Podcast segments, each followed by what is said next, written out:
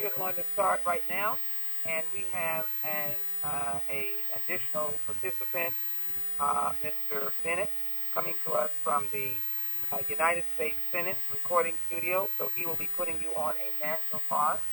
So he is also part of the uh, press conference by way of he is the media. Uh, Mr. Bennett, are you are you there and can you hear us? I can hear you well. Yes, I'm here. All right. You can announce your podcast again.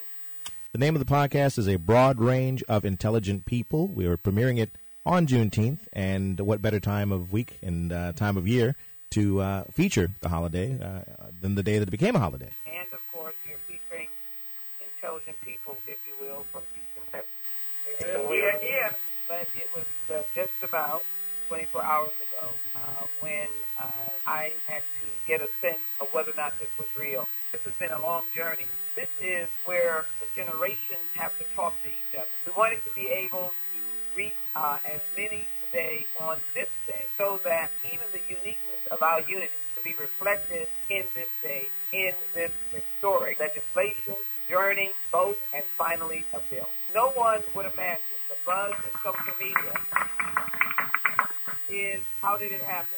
The buzz in social media is the mountain of tears and overwhelming expressions. And then there's the generational question. What about social justice and racial equity?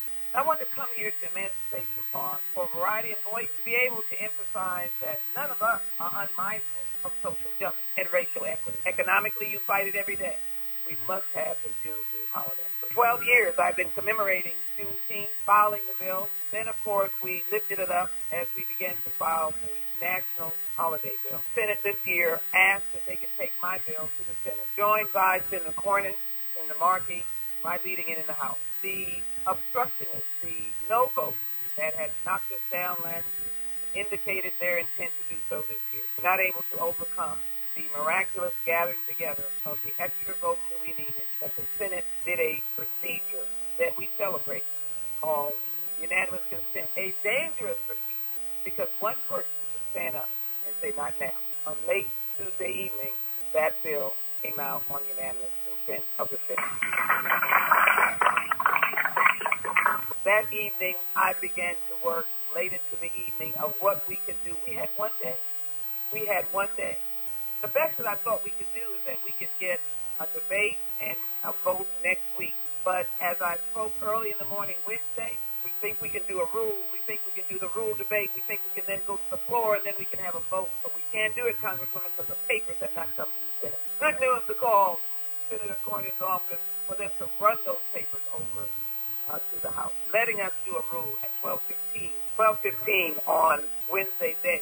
Then the debate at 2 p.m. and a very close vote on the rule. Because the tradition is that you vote against the rule if you're in the opposing party. We barely made the rule. Most people don't look back on that. They said they were going to vote against the rule, but we made it. And of course, at 5 5:30, they were kind enough to invite me to be the Speaker pro tem to preside over that debate. Um, we were counting them. I really thought I was having a different experience.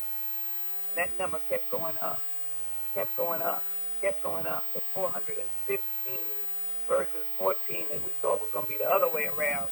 And they voted for Juneteenth. This is America's holiday. This is America's holiday. So let me just give you these words as I yield. Juneteenth has made made real the last persons living under the system of chattel slavery of human bondage. The prophetic words of President Abraham Lincoln, delivered November 19, 1863 at Gettysburg, that this nation under God shall have a new birth of freedom, and the government of the people, by the people, for the people, do not perish from the earth. To give us great inspiration, no matter what color we are, that this day reflects that when you give freedom, you do not perish. And it might be, as it is written in Ecclesiastes 3.1, to everything there is a season and a time to every purpose under heaven. That was Congresswoman Sheila Jackson Lee from Texas at a press conference in Houston. Representative Jackson Lee has been a leader of the legislation turning Juneteenth into a federal holiday this week. Welcome to the inaugural episode of A Broad Range of Intelligent People. I'm a co host of the show. I'm also co host of the show, and we're so glad you could join us today. Today's episode, for a variety of reasons, is going to deviate a little bit from our ideal format. Typically, we intend to have a bit more humor and entertainment, but as we are dealing with a number of very serious topics, we want to make sure we are paying due reverence to the matters at hand. We're joined here today by our close friend and colleague Shep Bennett, who we hope will be a regular contributor of the show, and who has been doing most of the heavy lifting this week in assembling an impressive lineup of guests for you. Shep can tell you a little bit more about what we have in store. Surely. A few weeks back, we started to notice that a number of significant anniversaries are all converging at the same time. In fact, there are four very significant commemorations, three traumatic and one celebratory, that take place within one month the one year anniversary of George Floyd's murder on May 25th, the centennial of the Tulsa Massacre May 30th and June 1st, the five year anniversary of the Pulse Massacre on June 12th, and finally, Juneteenth. We want to take a closer look at this specific, very unique time in our history and scratch the surface of the greater questions around where we are as a nation in terms of racial reckoning and equity. We were able to have one on one discussions with Brandon Wolf, a Pulse survivor, and Bobby Eaton, a descendant of a Tulsa massacre survivor. Both are activists and are working towards greater racial awareness. I also had a little time to interview Congresswoman Jackson Lee individually, and here's what she had to say with me. All right, uh, Congresswoman Sheila Jackson Lee from Texas's 18th District. Uh, this week, Juneteenth was made a federal holiday, the 11th federal holiday, the first, in my knowledge, that the holiday is taking place the week that it was declared a holiday. Uh, how important is that for America? It was enormously important for the fact that the original sin, a stain on America's history, uh, filled with uh, the blood and tears of slaves that were brutalized and long suffering, that when in years and centuries past, it was never discussed. And now for it to have a national federal holiday uh, that will allow everyone to acknowledge the past and to embrace today and tomorrow, and to do so by giving all of America a holiday, all of America the ability to be able to recognize that period that should be acknowledged because it was long suffering, and the descendants of those individuals still are today impacted by slavery. So it was exciting. It was special. And the fact that it was multicultural, it was colleagues that are Republicans and Democrats, uh, it was enormous. You had broad support in the Senate and the White House too. The time was just right for this. It's in a time when there's strife between the two houses. Uh, it seemed to be a very an easy decision to make for everybody. I used the words earlier in the day when I was standing with Senator Cornyn uh, and uh, standing with the uh, members of the Senate, Senator Markey and myself, in front of the Senate, talking about the Senate passage. I said, racial divide for this day has fallen from the sky and crushed to the earth, and we have unity.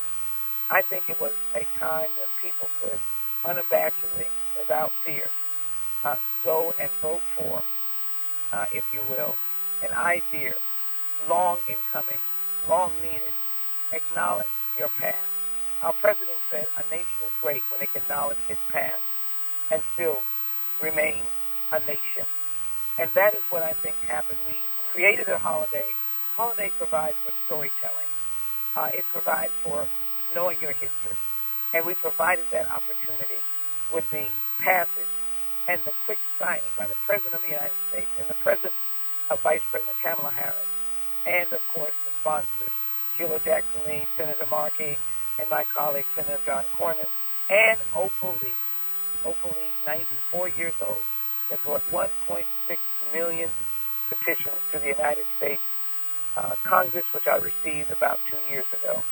So this was a very important day for Texas, but it was an important day for the nation. And again, important day for freedom. Comes in the same month as an anniversary for Texas's neighbor, Oklahoma, acknowledges what happened in Tulsa 100 years ago. Uh, how important is this holiday in connection to what did happen in Tulsa? Well, Tulsa is only telling the story, of the brutality of the life of black people in America.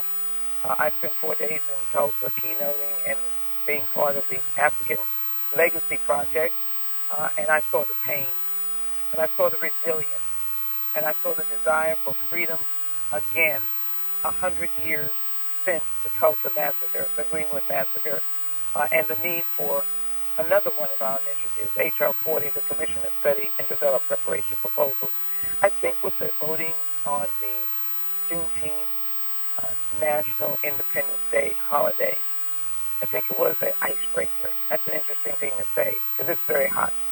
Give people the opportunity to vote on matters dealing with race, but recognizing that race is as much of America as anything else, and to be able to visit with your constituents uh, by suggesting that you voted uh, so that there might be uh, opportunities, uh, if you will, uh, to teach about that history in a non-threatening, educational way. Really, education helps heal. Storytelling helps heal. We want to heal America. We want to repair America. Um, and we want America to know that its greatness is in its people and the ability for it to make a difference. So um, that's what I think is so special about this holiday. You know, holidays bring people together, bring families out. It brings out good cooking. It brings out fellowship. Brings out neighbors having enjoying stuff, and it brings out big, big events. This bill moves through Congress so quickly. Do you think this brings hope for the possibility of a quick passage of H.R. 40 or the George Ford, uh, Floyd Policing Act or other things where you're talking about racial healing in America? I don't want to presuppose, obviously, the George Floyd uh, Justice and Policing Act has been passed in the House of Representatives since March. Uh, we've been negotiating and engaging and waiting and hoping. Uh, we have a terrible structure in the Senate.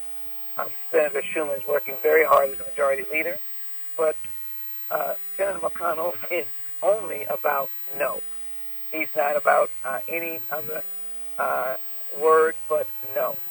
And uh, it is unfortunate uh, that his desire is only to obstruct America, not to help America. So um, we we hope to see a good news. What kind of traditions do you want to see come out of this holiday that still reminds people of what the holiday is really all about, more than just sales and cookouts? well, you know, you really are an American holiday when you've got sales and cookouts. You know, you really uh, you're uh, really making a difference uh, in people's uh, understanding when you see the Juneteenth sales and the Juneteenth car sales.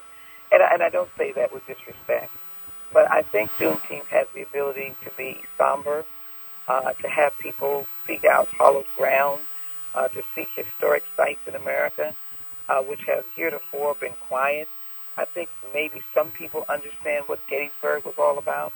Some people may understand that uh, Abraham Lincoln did have a sense of wanting to keep the Union together, but he had words about how horrible slavery was. He did acknowledge that. He acknowledged that they needed to be compensated. Uh, it's sad that he lost his life, uh, but he understood how divisive slavery was. So maybe people will take a historical journey. Uh, maybe people will seek to understand what slave life was like, and then fully be able to appreciate uh, the idea that um, the descendants of enslaved Africans need to be repaired. The commission to study slavery uh, and, of course, to uh, uh, to ensure uh, that they repair or reparation proposals be done. It is not uh, an out of the usual or uh, unique circumstance. It's not at all. Uh, and, and so I hope that will happen. As it relates to timing on voting rights, uh, the George Floyd Justice and Policing Act, um, and uh, the Commission to Study uh, Slavery and Develop Reparation Proposals, H.R. 40, I hope they will come in time. I hope they will propel uh, or be propelled by this uh, holiday, just like after the Emancipation Proclamation in 1865, we propelled the 13th, 14th, and 15th Amendment. The 13th Amendment to end slavery came in December of 1865 because we knew, the Congress knew that it had to be more pronounced in order for uh, it to be adhered to because slavery was still not really completely gone. So I think uh, what we will see is uh, a evolving, a positive evolving. And while we will be telling stories and telling history and going to historic places, we'll use Juneteenth as that week. We'll also be able to fellowship and have fun and celebrate big concerts and big events or big social justice events or events to help improve the quality of life for people. That's the kind of thing that we'll see happening. You've been very busy this 117 Congress, and it's not over yet. What's next for you? Oh, I have a lot of work to do. I chair the subcommittee on crime, terrorism, homeland security, dealing with domestic terrorism. I'm dealing with the over-incarceration of people. We'll be writing and introducing major sentencing reduction legislation. Uh, I'll be part of the writing of the Voting Rights Act reauthorization uh, as well. I'm here to pass uh, H.R. 40. That is uh, my bill. Uh, there's a Supreme Court decision coming out that I may have to correct uh, with legislation if it undermines a part of the Voting Rights Act uh, that had not been undermined. And then I'm excited about writing a complete rewrite of the way we treat juveniles in America and rewriting the juvenile justice system. Hope to get that passed. So we're very, very busy. I'm just humbled and honored uh, to have been able to carry the Juneteenth bill and for the Senate to take the bill up and for, example, for me to have the partners that I had in Senator Markey, Senator Cornyn, and many, many others who, in fact, were able to strategically get it passed in the Senate, move to the House. Uh, I always will acknowledge that this was a team effort, uh, and but it is also important so that the sponsors of the bills uh, are recognized for the work that they have done. But this is a team, and this will be America's bill. It will not be known as anyone's bill. It will be America's bill. And I'm glad to be able to be part of that. And if it's known as anyone's bill, it will be known as 94-year-old Opal Lee. And in Texas, we'll recognize certainly a hardworking state representative, Al Edwards, who got the state holiday uh, done many, many years ago. Congresswoman Jackson Lee, thank you so much for joining us on a broad range of intelligent people. Five years ago this month, on June 12, 2016, a horrific tragedy occurred at the Pulse nightclub in Orlando when a gunman, swearing allegiance to the terrorist group ISIS, killed 49 people and injured an additional 53. The killings and suffering played out over a three hour period before police finally stormed the club and killed the gunman.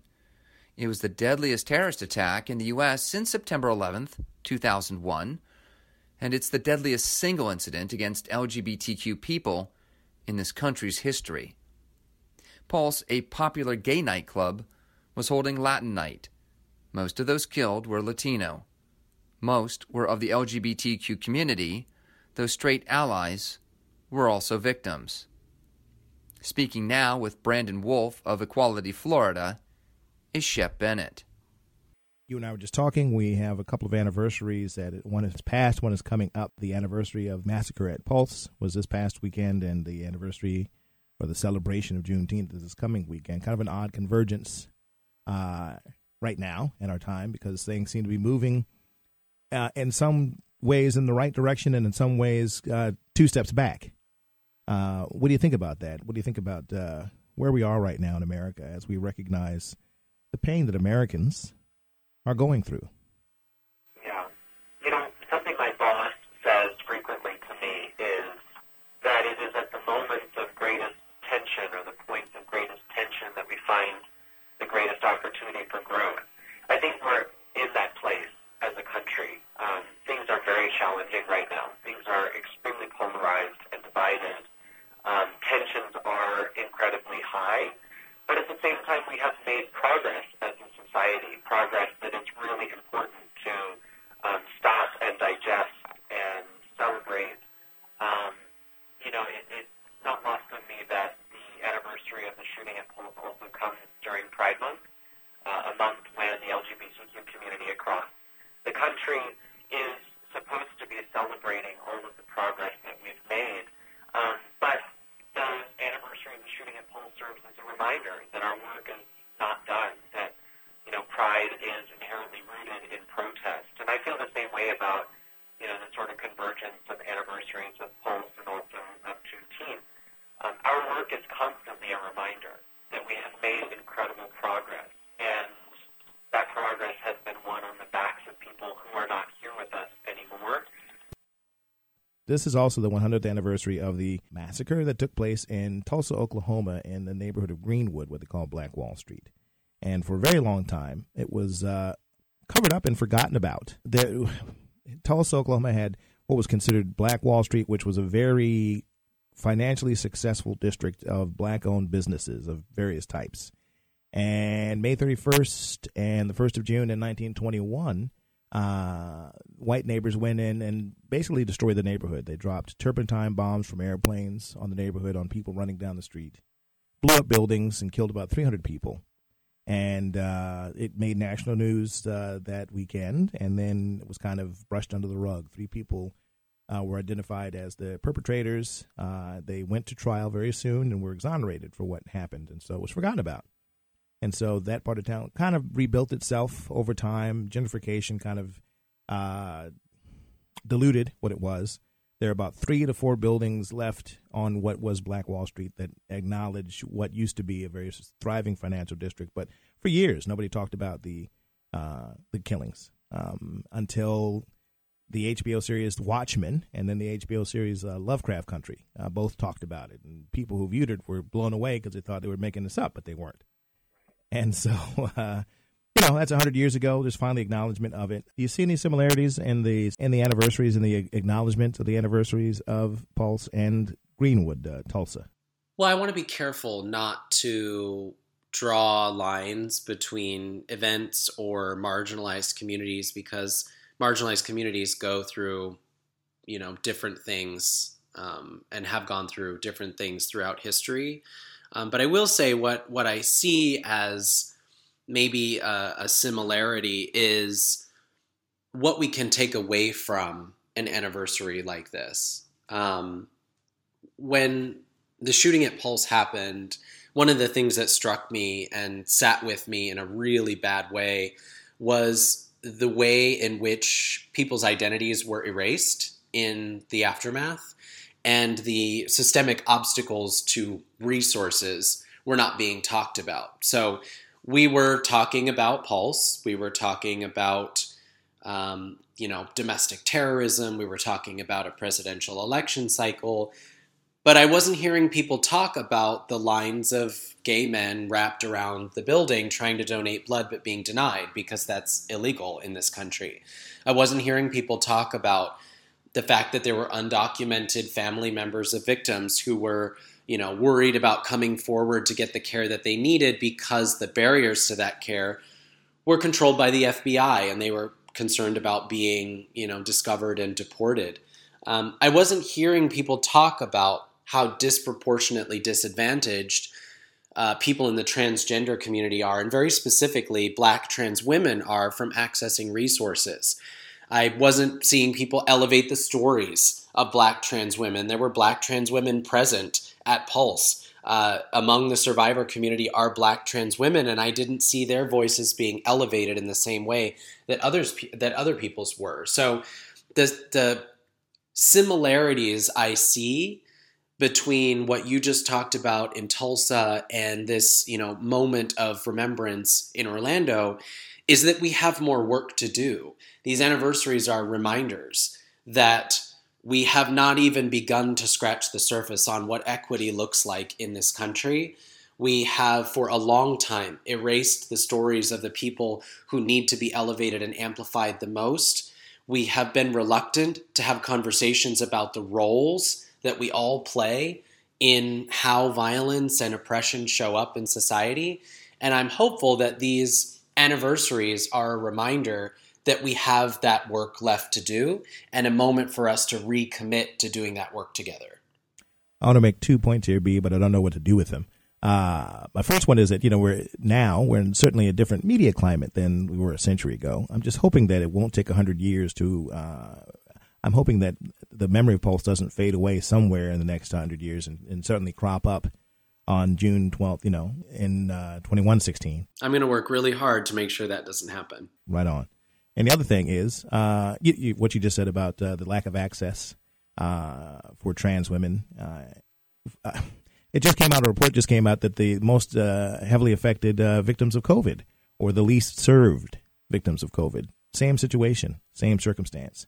Um, I'm not going to ask you to postulate why that may be, uh, but of all the efforts that people were making to make sure that people uh, either didn't catch it or had access to vaccinations and such, still we're looking at a population that seems to be overlooked, and uh, I don't know what that is. That's so ingrained in in in, in, society that uh, no one thinks to reach out.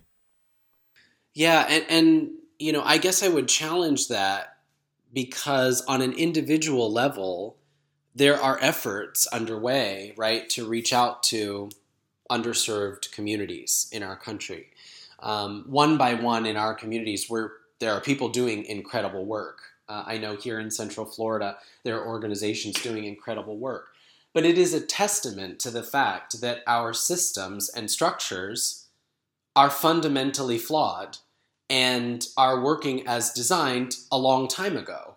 Um, the, you know, one thing that's frustrating me right now in, in the conversation around critical race theory and uh, sort of the way that race is being used as a lightning rod by the far right to stir up outrage is that there's this um, there's the, almost an assertion that when black people were emancipated that racism disappeared or evaporated into the ether and suddenly our entire country was unified. But that's fundamentally false. Uh, that is not the way the country has operated the country has struggled with how to grapple with the original sin of slavery um, for centuries, and we haven't yet solved for a lot of those problems. So, you know, when you have conversations about home ownership, when you have conversations about healthcare access, when you have conversations about stigma and, you know, believing someone when they say they're sick versus, you know, just assuming that they're being dramatic, right? When you talk about all of the ways that people interact with systems and structures in our country, they are born from a place that did not view people that were marginalized as the same as everyone else for much of its history. So it's very hard for me to how do I articulate this? It's it's very hard for me to be engaged in this conversation right now around critical race theory and and race in general in our country because it doesn't feel like we're talking about the same history. Uh, it feels like there's a fundamental disconnect for people, as if to say what happened even just 40 or 50 years ago is not relevant to what's happening today.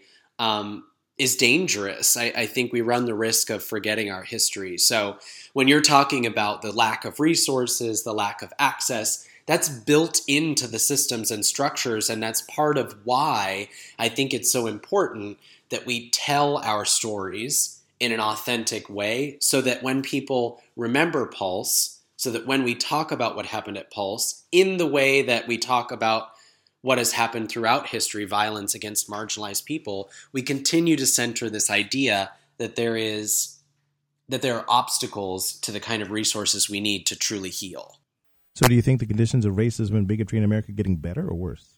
I think that, well, that's a really big question. Mm-hmm. I think we are having more honest conversations than we have had in the past, which is a really important first step.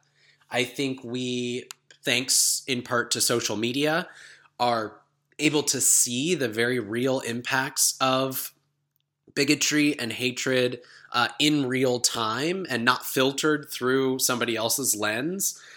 Um, but we have a lot of work to do. The systems and structures that oppress people have not fundamentally changed over the last 50 or 60 years, right?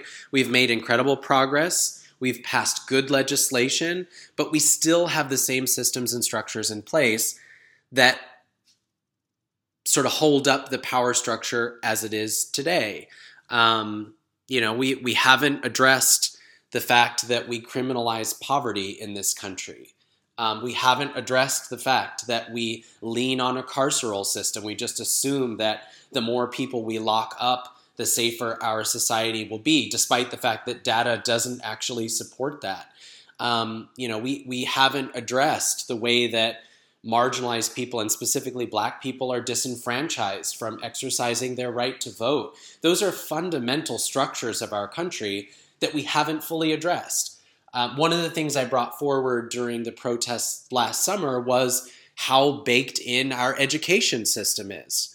why is it that we have an education system that teaches you that Christopher Columbus was a really nice guy and also doesn't teach you about what happened in Tulsa? It doesn't teach you about Black Wall Street. It doesn't teach you about redlining and how that has impacted homeownership rates for the black community uh, over the years. So, all of our systems and structures have to be assessed and improved so that we can tell the whole story of who we are and move everyone forward.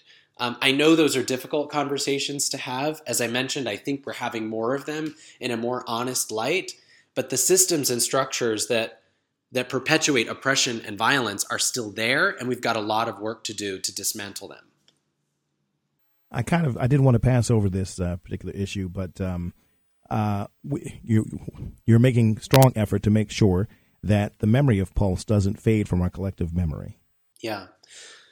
Well, that's right. Um, because it's it's so important that when we talk about Pulse and when we talk about violence generally, that we don't reduce people to storylines, that we don't reduce people to, to data points on a graph somewhere. My best friends who were killed that night are not data points. They're not statistics. Their their deaths are not just moments to memorialize once a year. They had rich, beautiful lives before they were stolen. And if we're going to get serious about uprooting hatred and bigotry and putting a stop to the epidemic of gun violence in our country, then we have to tell the beautiful, rich stories of the people who are being stolen from us. We cannot allow ourselves to become numb to the numbers. We can't allow our friends, our family members, our neighbors to be just names on a concrete wall somewhere. We have to continue to do the hard work of sharing their beautiful stories with the world so we can stay rooted in our collective humanity. Um, that's what drives me every single day. I tell people all the time I don't think I'm the protagonist in my own story. I think my best friends have that distinction. And I'm just here to make sure that people don't forget how they lived while they're talking about how they died. Beautifully stated.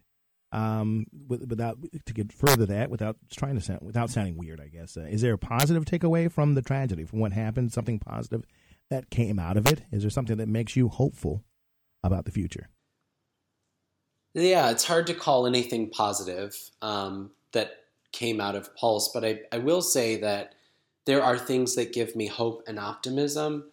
Uh, one of them is the incredible power that young people have found um, to change the world. I'm perpetually inspired by young leaders, young activists, young people running for office um, it gives me hope that the future doesn't have to look like this. These conversations that we're having about people being disenfranchised and you know systemically blocked from accessing resources, young people are having those hard conversations.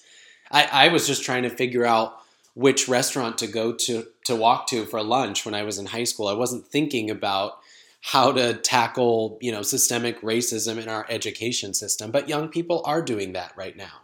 Um, they're having tough conversations, they're mobilizing, they're organizing. That gives me a lot of hope. It's part of the reason that the best part of my year is when we award our scholarships at the Dru Project, because I get to read the stories that, that these young people share of how they're already impacting their communities. And as I mentioned earlier, the other thing that gives me hope and optimism is that I think Orlando, in some ways, has found the answer to this hate and bigotry, found the antidote. Um, we were staring down the barrel of incredible evil, incredible hatred. And there's the very real possibility that that could have torn us apart. Think about other moments in this country where, you know, we've stared down evil and hatred and we've allowed it to be weaponized and turned into, you know, uh, nationalism or you know other dangerous Islamophobia, and there was a very real danger that that would happen here as well. Um, but instead, we made the conscious decision as a community that we would refuse to allow hatred to tear us apart. We would ref- we would refuse for the storyline to be LGBTQ versus whoever, the faith community, the Muslim community, and instead we would write our own future and it would be one where we are all one community. So that has given me a lot of hope and optimism as well that our response to hatred and violence, one of community, one of unity, um, one of acceptance and belonging, that that is a blueprint for how the rest of the country and the world can tackle hatred generally. Man, I wish I was as cool as you when I was 32. I don't know about cool. I'm just wishing I was as cool as some of these young people at age 16. I'm like, oh my gosh, tearing it up out there. yeah, there is a conversation that seems to marginalize uh, and minimize what it is that young people uh, do or how they are because there are things that seem to be missing uh, in their, what the casual observer might notice to be their day to day lives. But you, you, pointed out that they're dealing with a lot of things that are quite stressful and uh, maybe beyond what we usually expect of a uh, person in their uh, teens and tweens and twenties.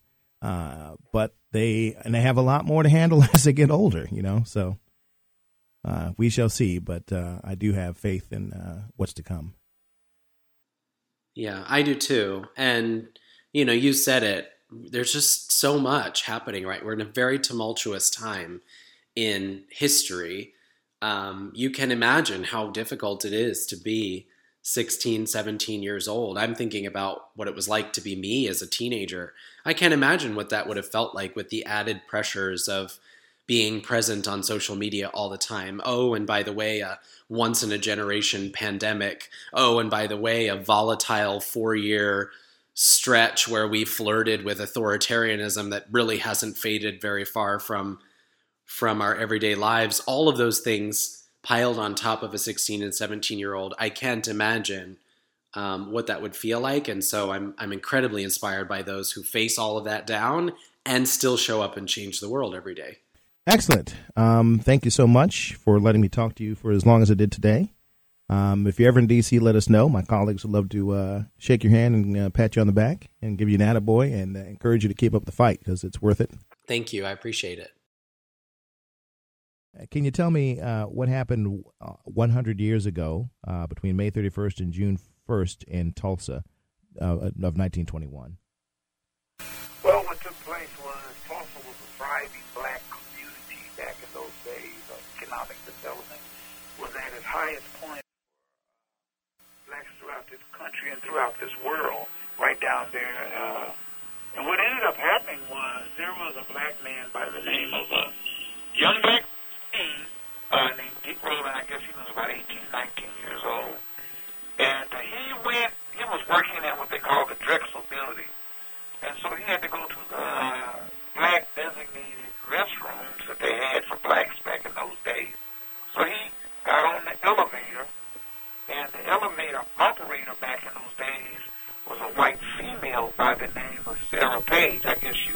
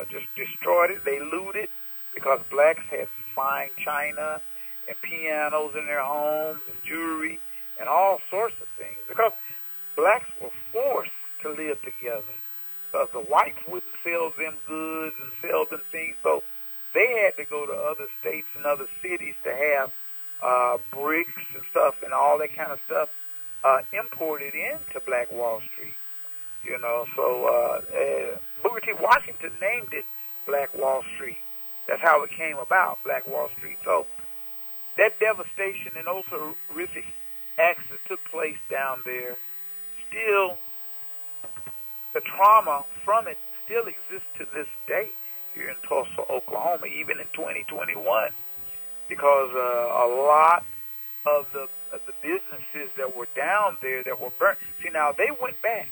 The blacks went back into the community and rebuilt Black Wall Street. They rebuilt it.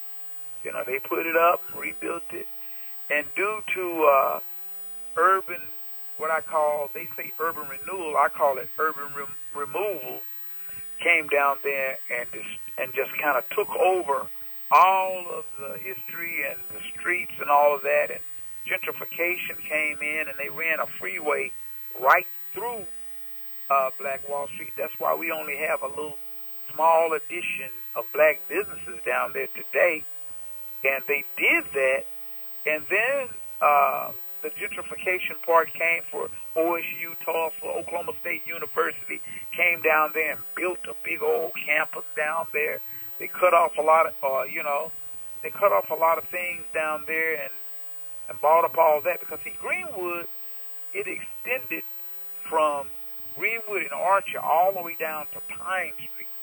You had economic development of black businesses. Black people had it going on. They were just prosperous. They dressed nice.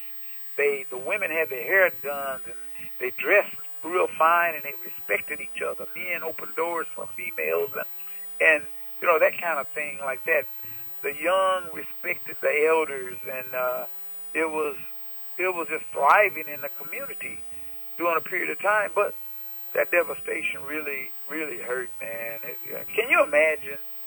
Can you imagine a, a mother and her two little babies running down the street doing May 31st, and white men just gunning them down, shooting them down like they're some animals, and just killing them?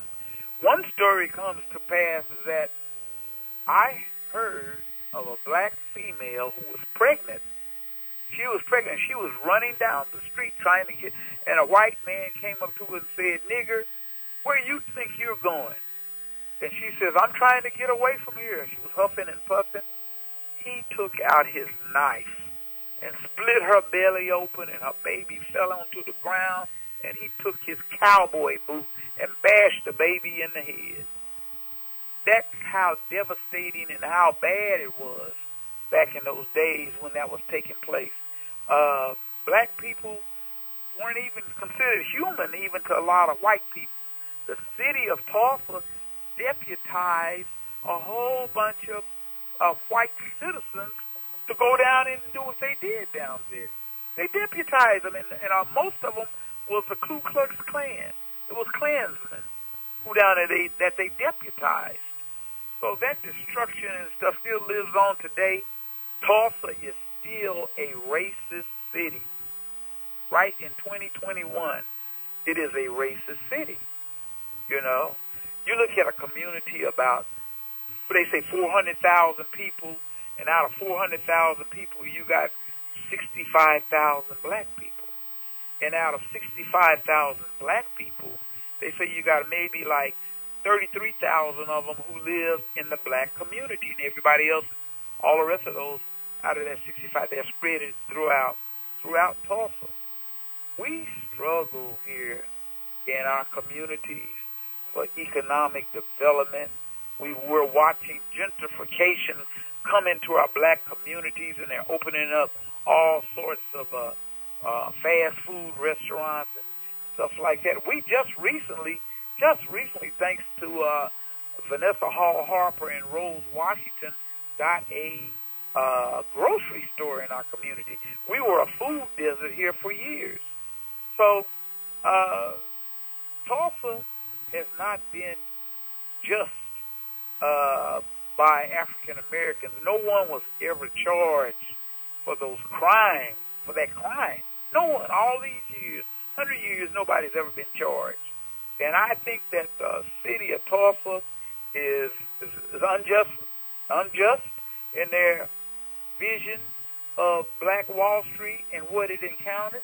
No reparations have ever been made, not even to the three survivors who are still who are still living today.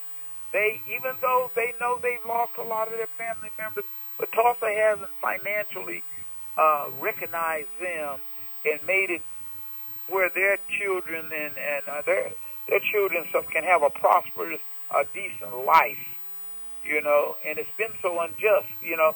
They're now digging in, in certain graves, and they're discovering bodies from that massacre. So far, they say they've discovered 28 bodies already from digging. And they're going to discover some more because not only was those, bodies in the cemeteries, those bodies were dumped in the river on Riverside here in the Arkansas River. They were they were dumped in there. They were probably buried down there in Greenwood. You know, up under they have a big uh, they call it ONEOK Field field down there, big baseball diamond, nice big, big, big place right there. And I know for a fact that there were probably bodies up under those grounds and stuff down there on Greenwood that they covered up and just didn't never say anything about it. The city of Tulsa needs to be charged for the devastation that they did to Black Wall Street. Reparations need to be made. There's some lawsuits going on right now, you know, but they never never, never, never uh, took that as in consideration. I've heard the mayors and people say, well, I can see maybe doing reparations when it comes to a monument or a building or so and so. Man, people, black people need finances. They need money. And the city of Tulsa got money. And they could be helping economic development investing some of that money into the black community they could do that. But until they do that, we're still struggling. We're still going through everyday traumas from that massacre. I see it all the time. I own a radio station here in Tulsa, KBOB 89.9 FM, and I have about 12 shows on that radio station. And 35 people come through those doors every day talking about this economic wealth and the health and things of this nature right here. That's what I do to give back. We have children's programs that we have young people in there. They got a radio station from high school and stuff like that as well. So we try to do stuff to give consciousness to our people to become aware to some of the things that we need to do. But uh, City of Tulsa, hey, they haven't been right since a hundred years ago. Why did you not hear about this whole thing growing up? Growing up, this that massacre was never talked about. A lot of us here in this community of Tulsa found out about it when we got grown.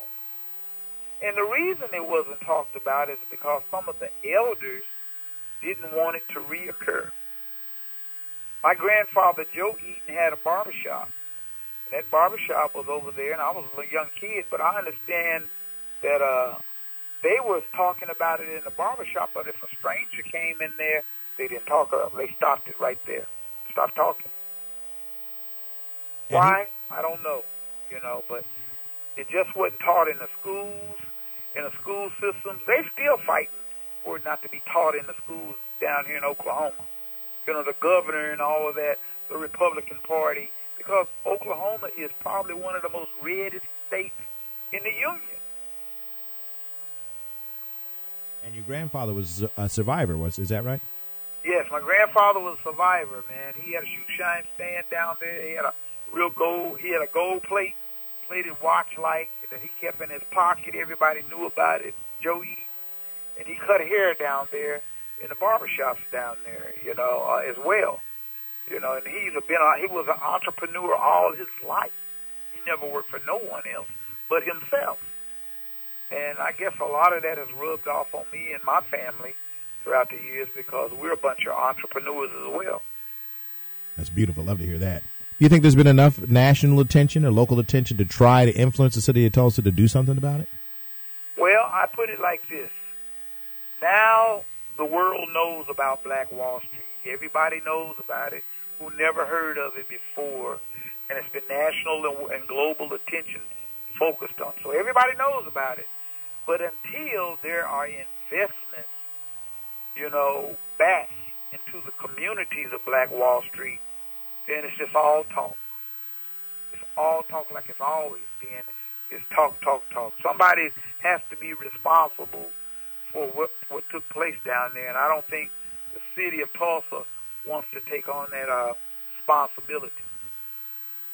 Even with the gentrification and changes, if uh, uh, if Tulsa does do the right thing, do you think Black Wall Street would ever come back the way it was? I would love to see Black Wall Street come back and people get off of some of that property that they took away from gentrification and modify, at least modify it to where it can uh, embrace black economic development and businesses down there. You know, I would, I would, I would, I would love to see that happen. But I mean, hey, you didn't buy some property down there. You're not really thinking about trying to, uh, you know, enable a situation to where it represents what it really, really is down there. So whites have a tendency to not want to change what they own. They came down there and bought up a lot. Uh, tell us a little bit more about Juice Radio. I want to talk to you about the youth uh, in just a minute, but uh, you know. Juice Radio Show. Oh, okay. Juice Radio Show is a show I created for young people. The Juice Radio Show. They come from various different high schools and parts of college and stuff like that. And they come in the radio station every Thursday at 6 p.m. and they broadcast and do radio their way. They're not influenced by adults or anything. They talk about issues that young people talk about. And uh, we have several different ways to access the Juice Radio Show. You can get them on uh, KBOB 89.9 Facebook Live. We have a Facebook Live play page where you can see them and hear them and all of the shows that are over here. And uh, you can go to our website, which is kbob899.com. I repeat, kbob899.com, where you can access everything. And uh, we have a good time with the youth. I mean, we took them to Atlanta. You know, we we stopped at the Lorraine Hotel in Memphis and took them on tours. I took about 15 of them, and we took them down there, and then we went to Atlanta, stayed in an Airbnb. You know, went to CNN. Uh, they gave us the Guts tour of CNN, not just a regular tour, the Guts tour of CNN. They gave it to us, uh, and we went to Tyler Perry Studios. We went to Radio One, where when Rickey Smiley was down there, and we just did a, a lot of things. And we try to do things with our youth to encourage them that hey, it's a world out here, and uh, black journalists are very few, and we're trying to get more black young journalists out there.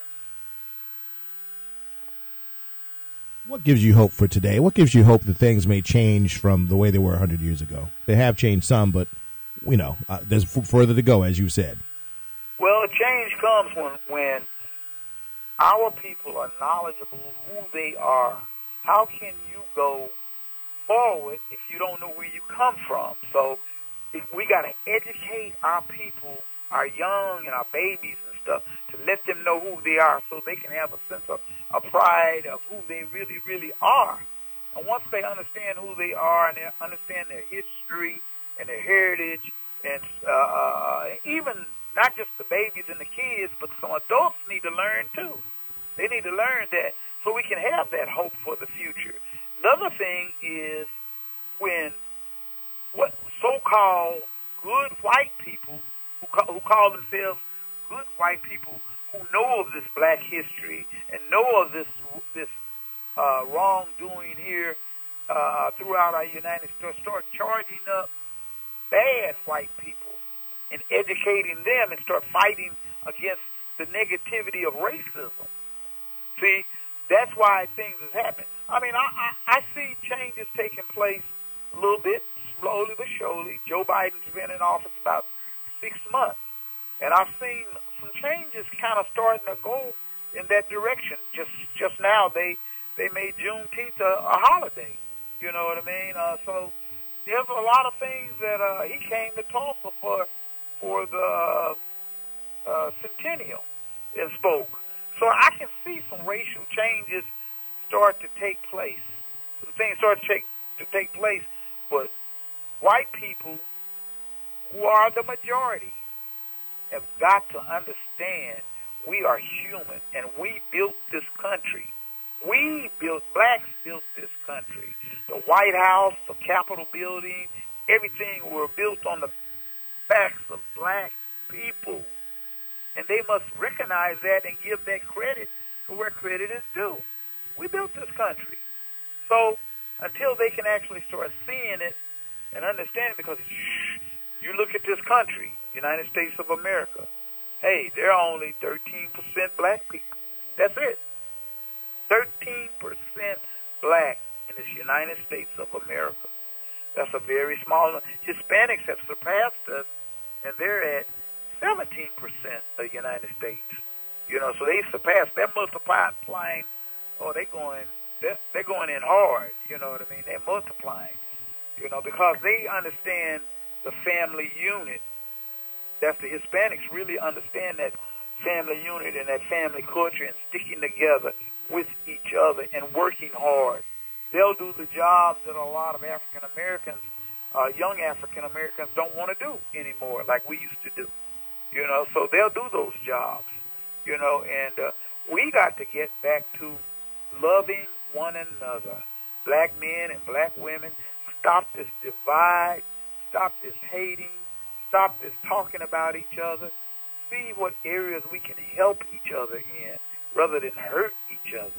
Because that's what's going on right now. A lot of that going on right now due to the fact that the male image has been taken a lot out of the household, and you got a lot of single mothers who have children and raising them alone. And my thing to that is, you know what I mean, meet a man who's got some integrity and, and, some respect for himself. You know, that he's not going to lay down with a woman, have a child, and then just disappear. So you got to, those are bad choices. You know, bad choices. Women, and women who are raising, you know, boys by themselves and girls are alone by themselves. I'm not saying they can't do it, but it takes a man to raise a man. And that's what it takes, you know. So uh, when we get back as a people, we can get conscious, we can get this education, we can get this knowledge, and we can become one like we used to do. I, you know, uh, we, uh, we, our grandparents and uh, parents suffered more back in the day as far as education is concerned and things of that nature right there but they were respectful. I mean, your grandmother and your grandfather primarily were married and were together, you know, back in the day, and they had that. But now, you don't have a lot of that going on right now because you got it's a little bit more easier for black people to do stuff. What ends up happening is black people sometimes when they go off to college, go off to school, and they get these big degree, big degrees and all of this stuff, they say, "This is something I did. I worked hard to get my PhD, uh, my master's. I worked hard to get that." Failing to realize the only way, the only reason you were able to even get a degree is because you standing on the shoulders of blacks who came before you. If it wasn't for them, you wouldn't have no degree. So you you are you, you should be obligated, obligated that you got that degree and that master's to give back to your community and teach JoJo and Pookie and them how to go forward. Because if you don't, you're doing yourself an injustice. So it's so much that we get those degrees, and so we start making these uh, uh, high pro- jobs and things of that nature, and we move over in the white neck community and get us a big old house and two car, three car garage, staying next door to Mr. Gilmore, and now we feel like we've arrived. You know, because when blacks get two dollars past bus bus fare, they feel like they didn't arrive. And the, and the truth of the matter is, hey, to some people, you're just another N word. Man, you still in, you still that. You know, hey, we got, we got, we we got, we got a, we got a nigger moving into our community, and that's what it is. You know, and that's the reality of life. I mean, I'm not just making stuff up. I'm just telling the truth because I believe in telling the truth. Because, you know, old folks used to always say the truth will set you free. And I really believe that. And I believe that right to this day. I believe it right to this day in the struggle of life for African American people. What encouraged you to start KBOB? Well, what encouraged me is uh, I moved back to Tulsa. You know, my mother took sick, and my dad was here, and they were aging. I lost my mother, uh, the love of my life, back in 2018. So I moved back here, and uh, upon moving back here, we have a family house right here. You know, and we've always kept it electric on, water, gas, fully furnished. Uh, grandma's furniture and some of that stuff is still in here, and we love the way it is. And it's traditionally the family house, Eaton family house. And next door, adjacent to this house, is a duplex building, in which, and all of this, my grandfather Joe Eaton and Louise Eaton, they built this place, and what was so so nothing was being occupied. It was dormant and dead. You could hear crickets around here, around this place. Nothing was taking place. The only time was being used when somebody come from out of town or something like that, or my dad come in here and just check on it or something from time to time. And that's all that was going on. So I came back to town. I moved into the house. Uh, the building next door, which housed is a duplex, which housed the Eaton Barber Shop. Now, my grandfather had a barber shop. Joe Eaton, my dad, Bobby Eaton Sr. cut in that barber shop. Jerry Eaton, my uncle cut in that barber shop. It was Joe Eaton and Sons in that barber shop. So the community would uh, come into that barber shop get their haircuts. A lot of black iconic men from Black Tulsa, North Tulsa, would come in that barber shop and they'd be chopping it up, talking that talk. And eventually, it became like the hub of of uh, the civil rights movement for North Tulsa. Everybody knew that you go in that barbershop, boy, they gonna give it to you on some black history and some stuff during a period of time when restaurants, white restaurants, wouldn't really allow in blacks to even come in the restaurant and eat. So they started protesting uh, those white restaurants, you know, protesting. So my dad, Bobby Senior, he was the first African American get arrested and go to jail for protesting. You know, so uh, that duplex was my grandfather's on the other side of the duplex was empty. If it were empty and you were a family member, you could go ask Grandpa, well, Grandpa, uh, can I open up this over there or open up that over there? And if he agreed to it, he would say yes, because that side where the radio station is set up now was a boutique shop. It's been a photography studio. It's been my father's campaign headquarters. It's been a several business, different businesses next door. Grandpa would allow you to go over there and open up your business, and you know you could have some success or failure or whatever it be. And if it was, you know, that was his way of uh, giving back to his family members. You know, entrepreneurship. Because when he was ran off of uh, Black Wall Street doing the centennial, they pushed everybody further north, and he was he came over here and built this house right here and he expanded on this house. He did all the plumbing on this house. He did everything. He built that building over there. He was a builder. A very iconic man, one of the most iconic men I've ever known in my life, Joe Eaton. You know, and uh, Joseph Eaton, you know, and he pushed that entrepreneurship down throughout his family.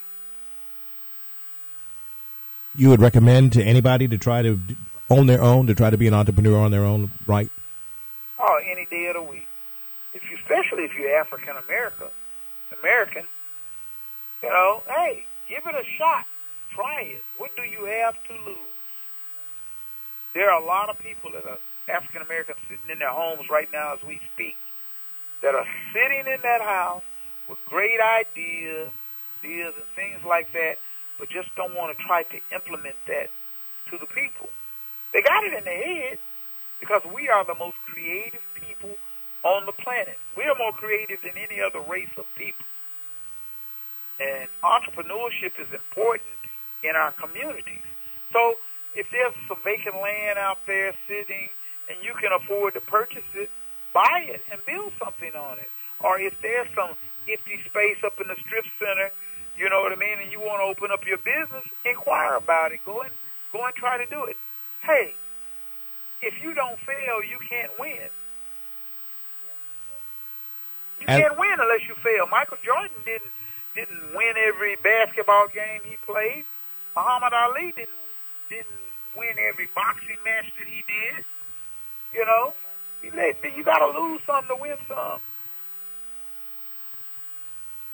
as a musician, you got to travel the world and see the world. Did you bring any of that sensibility back uh, when you came back to Tulsa and you know try to, to make some changes there? Well, you know, coming from Tulsa, Oklahoma, I left Tulsa at a very early age.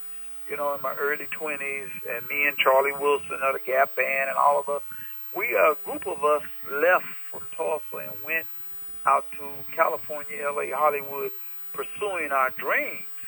You know, in music.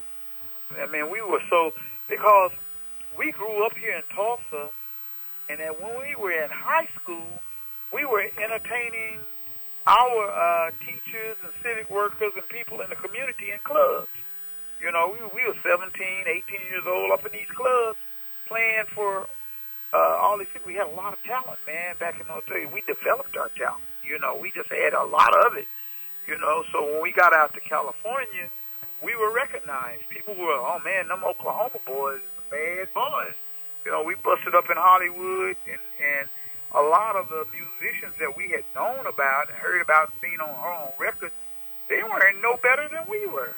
You know, we we just felt like, wow, man, I'm kind of disappointed. I thought he played the guitar better than that. I, I thought they did this, but it was Hollywood, Hollywood scene. So when we busted up in there with this talent, it had to be recognized, and we were able to uh, hook up with a lot of legendary people and and people were recognizing the talent. Charlie Wilson singing his butt off and playing, and Gap Band, and I was playing with Nat. I joined up with Natalie Cole and played with her, and uh, Bobby Womack, and where we all worked a little bit with Ike Turner, you know, Ike and Tina, and just others in the industry, you know. And uh, Natalie took me all over the world.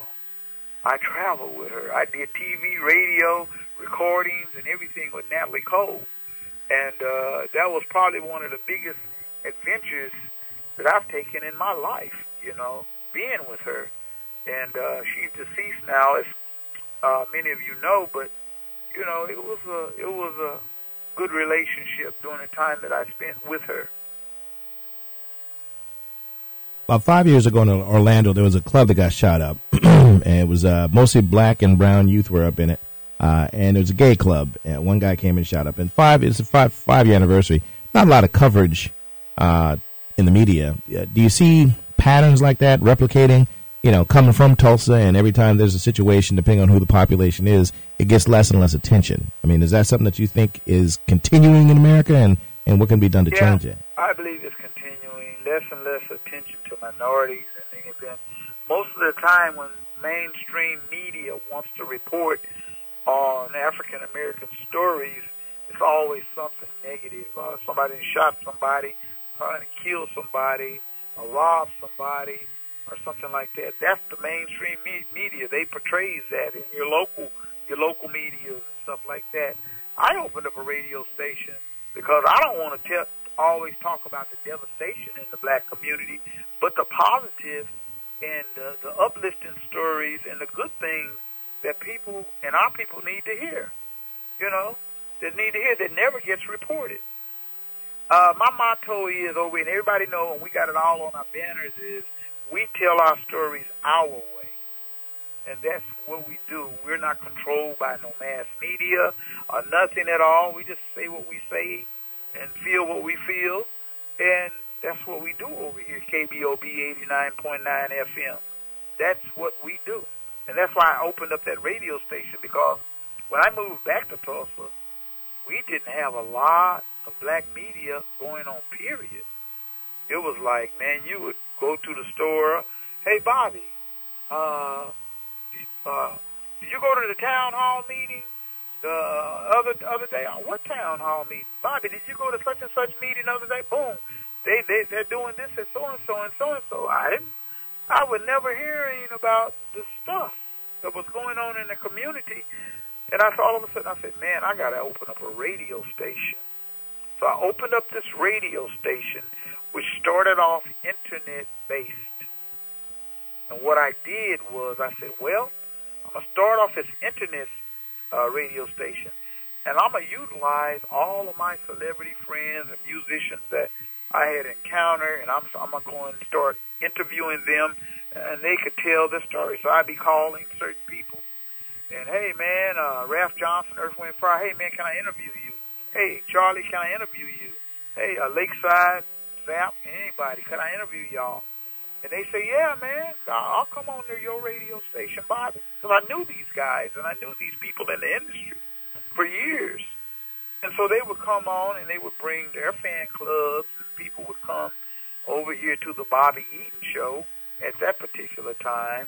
And and since the internet days, which we're still internet, we've went FM radio. We've got two or three live streams going on. Face uh, YouTube live streams going on. You can see us, you can hear us, and I've got those 12 shows going on over here.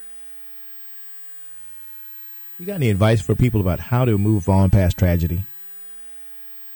It is hard to move on past tragedy because tragedy will never leave your mindset. It'll always be there. But what you have to do is have some self-esteem and be positive be around that positive energy and take that positive energy and try to uh, put it on someone who needs some positive energy, who really needs some, if they'll listen to you. You know, because you got people out here, they're not trying to receive any positive energy. You know, Pos- Black Wall Street was black excellence. That's what it was. Black excellence. And I don't say that just to be saying it. It was real. It was black excellence. You know, it, it didn't get no better. You know, and that's what we need to have today. And, and get out of the selfish attitude. It's all about me. Me, me, me, me, me, me, rather than we, we, we, we. And see that, because you can't build a mountain by yourself. You got to have people to help you build that mountain. You can't do it alone. And there's a lot of African Americans who think they can do stuff all by themselves. If you have to get up every morning and punch a clock and go to Mr. Gilmore every day and sit it behind a cubicle or do whatever you're doing on that, that you're punching a clock and you're working to make someone else rich. They pay they pay you a little salary, you know, a few dollars an hour, and you're making them rich when you have the skills to make yourself rich, to implement it towards economic development for black people. Bobby Eaton, And that's, the, uh, uh, that's the bottom line. all right.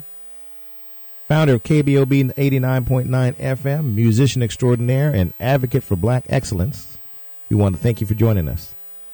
Well, thank you for having me, okay? Yes, sir. All right. We'll talk soon. Thank you so much. Okay, goodbye. Bye bye.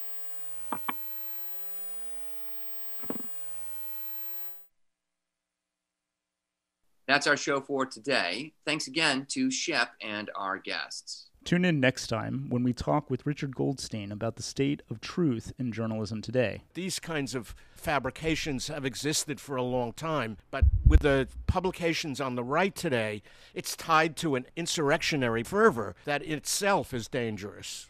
Thanks so much for joining us on a broad range of intelligent people.